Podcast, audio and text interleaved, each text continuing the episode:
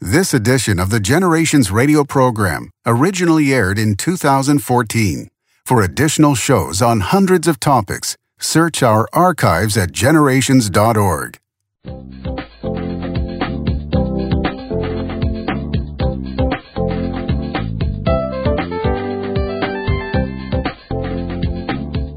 In a world where 36% of children are born without fathers and half of marriages end in divorce, here's one father who cares about the future of the next generation. This is Generations with Kevin Swanson. Ladies and gentlemen, welcome to Generations. My name is Kevin Swanson. I'm Executive Director of Christian Home Educators out here in Colorado. But more importantly, I'm a father of five. And so is Dave. Producer Dave is in studio with me. And a couple of fathers who care about what's going on in the world around us. Why? Because we have children and we love God. For those two reasons, we're looking at this world through the eyes of a biblical worldview. Now, only 24% of Americans feel that public schools are very safe and orderly. 25% of high school students fear in-school violence, folks. And 10%, I couldn't believe this, this according to the National Center for Education Statistics, 10% of all public schools experience one or more serious violent crimes, murder, rape, sexual battery, physical attack with a weapon during the previous school year. That's one in 10. Dave, I want to ask the question again. And let me ask you this. You work for Lucent Avaya, right? Okay. You were a dad. You work for Lucent Avaya. Uh, what percent of Lucent Avaya facilities would would have a violent crime in any given year? Okay, here it is: murder, rape, sexual battery, physical attack with a weapon. What percent, Dave? I mean, Avaya, it's a big company. It's a big company, and it's located. You know, its headquarters are in New Jersey, so you'd think there would be some of that, perhaps, in New Jersey or or Yeah. even Denver. You you worked in Denver. That's right, and we had we had a union associated with us, but the answer, to my knowledge, is none. None. It was really frowned on by management. It was one of the things that they didn't like. violent crimes. Okay, now the question here, Dave, is for every dad listening to the program right now. What dad in his right mind who loved his daughter would send his daughter to an environment far more dangerous than the environment in which he worked?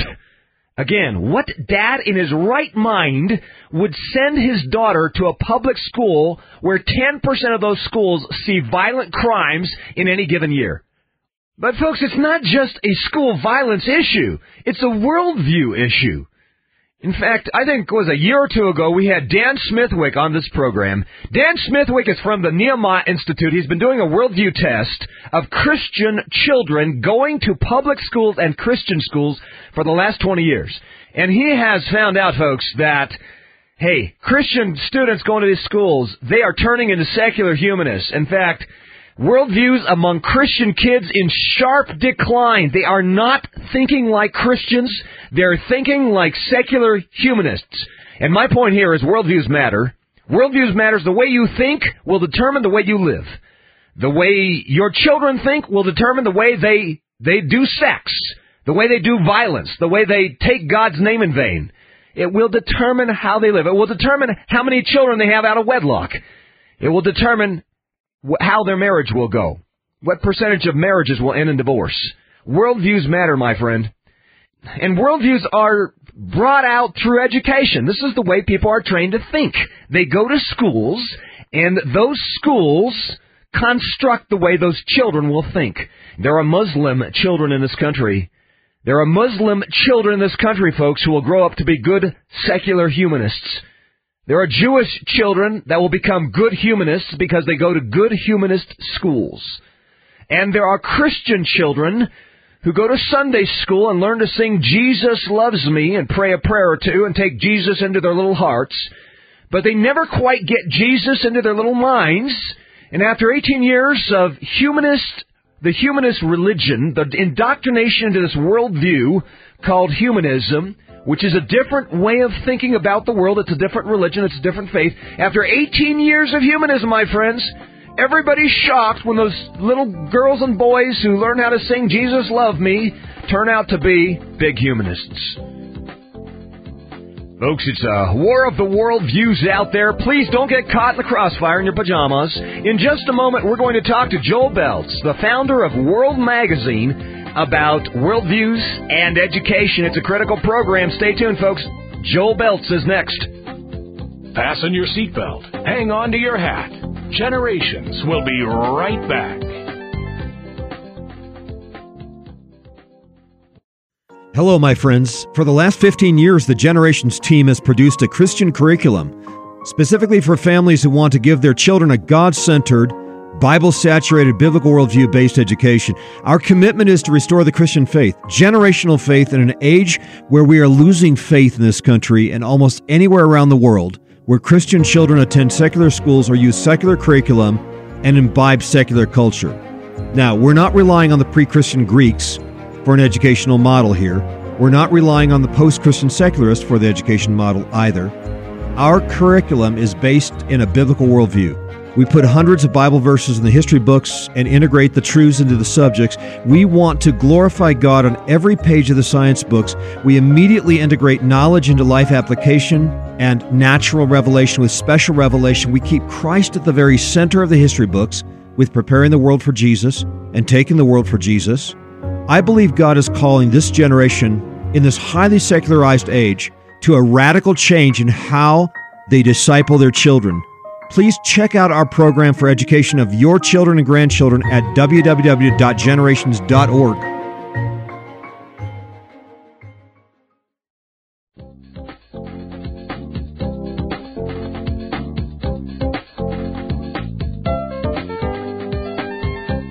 Deeply embedded on the front lines of the War of the Worldviews, here's your host, Kevin Swanson.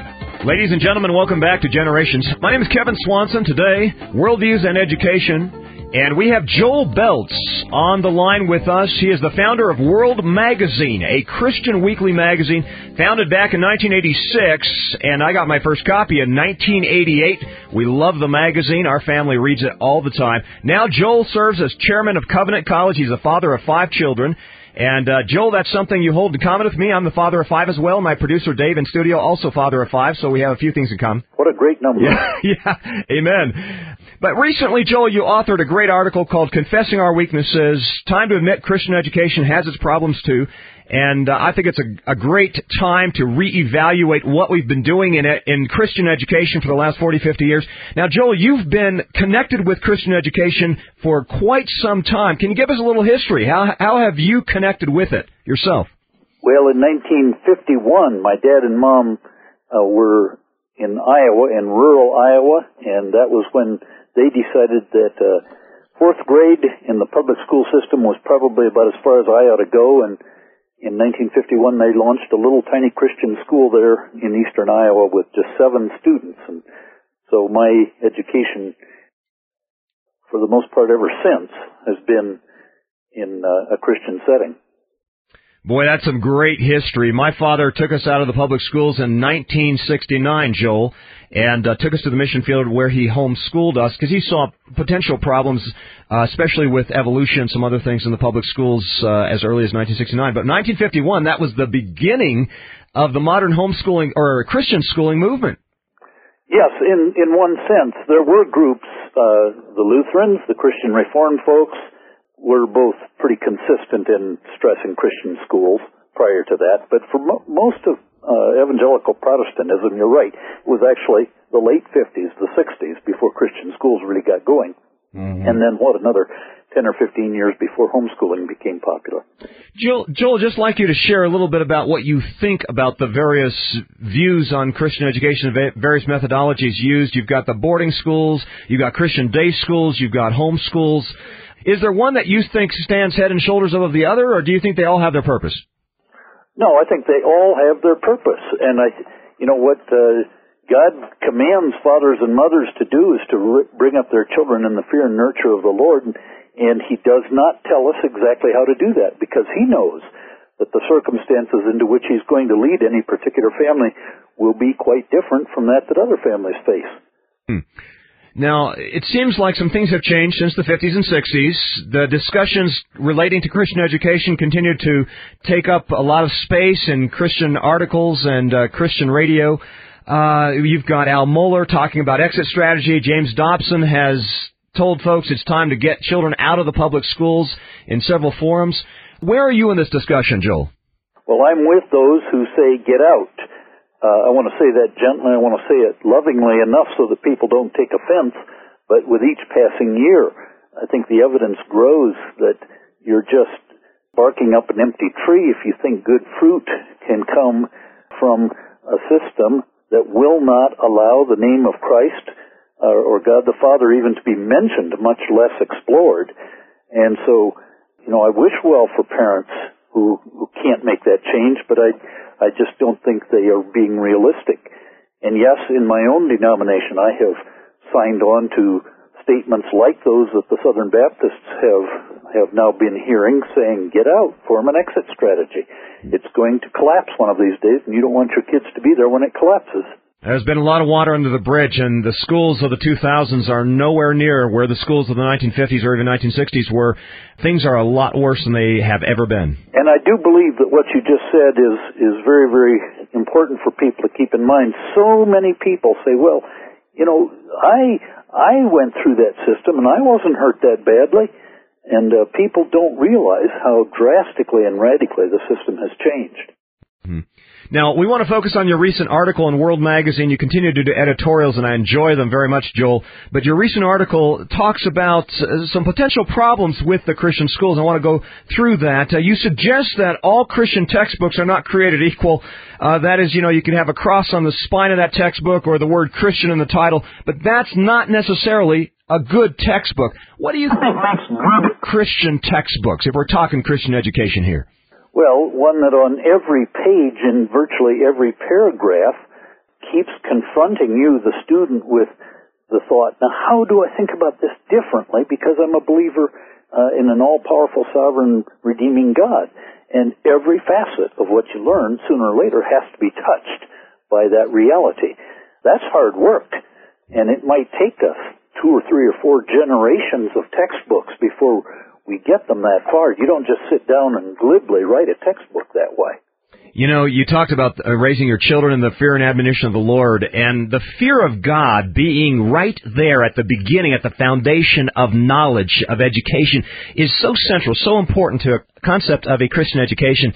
But Joel, maybe you can focus in on, on what it is to put the fear of God into that science class or that history class. I don't think that we should see it as something where we're running scared, that isn't, I think, what the scriptures refer to when they talk about the fear of God.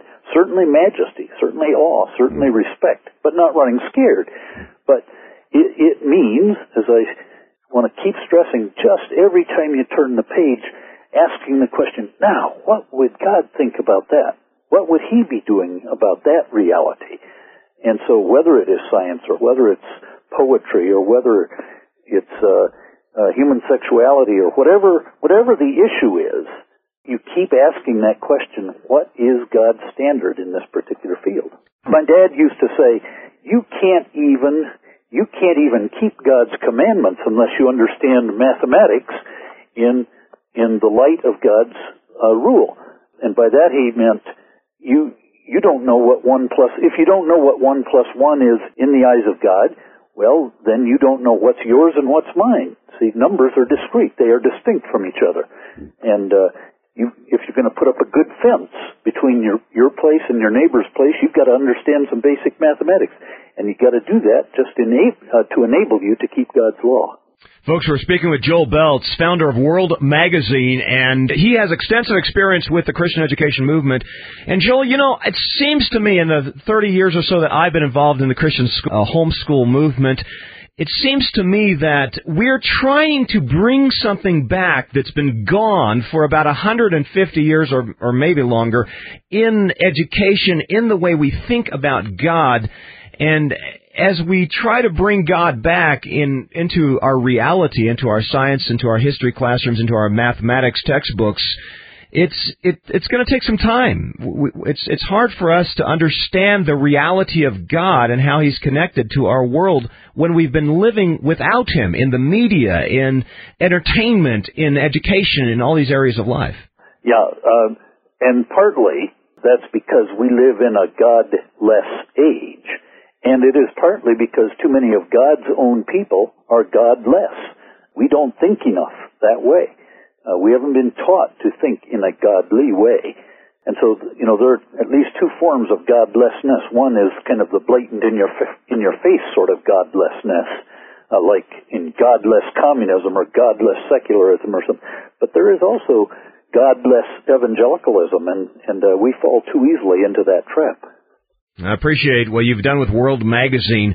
News certainly ought to reflect somewhat of the reality of God. When you open up a newspaper, you rarely read, this is what God did today. uh, but when you pick up World Magazine, you guys do refer to God and God's acts in history. And you know, it's, we, we don't want to make a shibboleth of it either.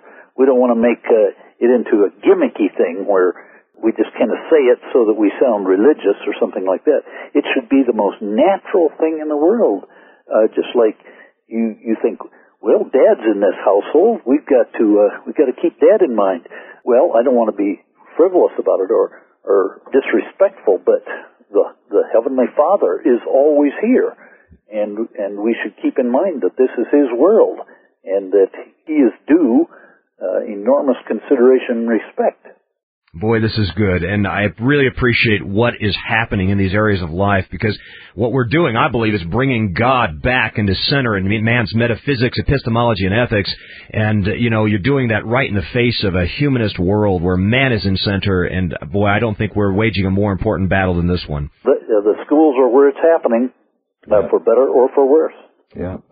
Uh, let's talk about legalism because you brought that up in your article. I thought you made a really good point is it possible that in our Christian homeschools and our Christian day schools, we can be polishing up the outside of that cup and not really getting to the heart of the child? And, and how do we do that, Joel? Well, I think it, we, we just constantly beg God for wisdom to change our children's hearts, not just their behavior. Now, yes, we do want to change their behavior, and sometimes, sometimes you have to require that behavior uh, be such and such, even if the child's heart isn't there yet. But our real goal is certainly not to ch- not just to change the behavior, but to change the hearts. And uh, that's incumbent on parents. It's incumbent on teachers, on administrators, on board members, whoever is responsible uh, for for education. We've got to keep in mind that what the Lord is after is to soften and change hearts. Is there anything that we do to create more of a legalistic environment where we're encouraging more of an external manifestation of Christianity and nothing on the inside? I mean, can you think of things that we might be doing to make that mistake? Oh, that's a big question. And what I want to stress is that we really are on a tight wire there because I don't ever want to imply that you let any behavior go because the heart isn't there. Hmm. Uh, no, you got to you, you got to watch the behavior along the way. So we have to get on our knees in the morning and in the evening and beg God uh, to let us do it right with our kids. Amen. Because just to touch the hearts of your children, it takes more than just some kind of mechanical program. You need the Spirit of God right there. I do, I do think we got to be we got to keep letting our kids know that there's no place for hypocrisy, and we we don't want them to be hypocrites. And boy, if they see us as being hypocritical, we begin to lose the battle at that very point. So we've got to be transparent with our own hearts. Joel, you mentioned the word goal, the goal for uh, our Christian education programs, and you know there is a goal for secular public school education. There is there are stated goals out there for those education programs, and and yet we as Christians have goals for our children as well. How do the goals of education differ, and how does this inform a distinctly Christian education? Well, I want my children to walk in the truth. And that means there is something that we call truth. And see, that is the first place we distinguish ourselves from secular education. Secular education doesn't even accept the fact that there is truth. Everything is relative. Uh, so I want my kids to know that there is something called truth. I want them to be able to define it and, and describe it and revel in it. And I want them to walk in it. Walking in the truth doesn't talk about a static, some static being. It's talking about something that's dynamic and going on every day. And uh, that's what I want to call kids to, walking in the truth. Hmm. Amen. Well, there's the heart of a father, folks, and that's my heart as well, and I'm sure Dave's heart uh, as well, our producer this morning. We're just a minute or two away from from being uh, out of time here, Joel. But uh, it seems to me that you've got the public schools being fairly aggressive with the secular agenda. Now you've got some two million homeschoolers, four or five million Christian schoolers, and and and they're taking a different tact in terms of education. Is the opposition picking up the the Christian education programs on the radar? Do we have somewhat of a conflict, a, a battle here in the future for uh, the future of education? Oh, there is indeed a battle for our kids.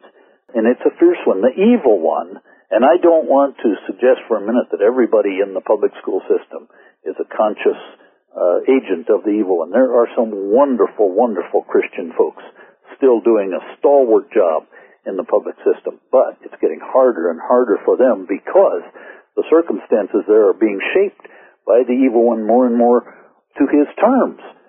I mean, it isn't just that people aren't allowed to pray. They're not allowed even to talk about God. Uh, because if you do that, then you've suddenly gotten too religious. And so, yes, the battle is being pitched. And uh, there are millions of kids. What do we have? About 50 million people in the United States in the schools of our country. Uh, think of that. Every one of them is on the line either to be claimed for godly purposes or uh, for rebellion against him. And I pray that we'll be faithful. And the future of this nation is in the hands of the schools and how we educate our children. Folks, I don't think we would be talking about a more important issue today on generations, and we do appreciate very much Joel Belz joining us. And folks, I want to recommend World Magazine to you. It's a great news magazine. It's the fourth largest weekly news magazine in the country. Uh, Joel Belz was the founder. He provides a regular column there in that magazine. Let me recommend it to you. You can uh, find out more information at worldmag.com. That's worldmag.com on the web. Joel, thanks again so much for joining us on Generations. Wonderful to be with you. Well, folks, what a blessing to hear from an expert, a man who has the experience, who's grown up with the Christian education movement. And as we wrap up the program today, my friends, I'd like to encourage you to get my book called Upgrade, The 10 Secrets to the Best Education for Your Child. I wrote this book to summarize the principles of a truly Christian education. Now, in this book, I don't say that homeschooling is the only way to provide a Christ-centered education for your child. I do say it's a really cool way to do it, but it's not the only way. The point is, what does the Bible say in terms of the content and the methodology of an education program for a child? Now, God has something to say about it. He says it in the book of Proverbs, in Deuteronomy 6 7, Ephesians 6 4, and other passages. I summarize what God says about the education of a child, because the education of a child is very important. I think we made that point today on this program. You can get my book upgrade by calling 877 842 CHECK. That's 877-842-CHECK. Call right now. Upgrade. 877-842-CHECK. You can interact with the program, my friends, by emailing me personally at kevin at kevinswanson.com. That's kevin at kevinswanson.com. And you can hear the program anytime, anywhere in the world at kevinswanson.com. This is Kevin Swanson, and I want to invite you back again next time as we lay down a vision for the next generation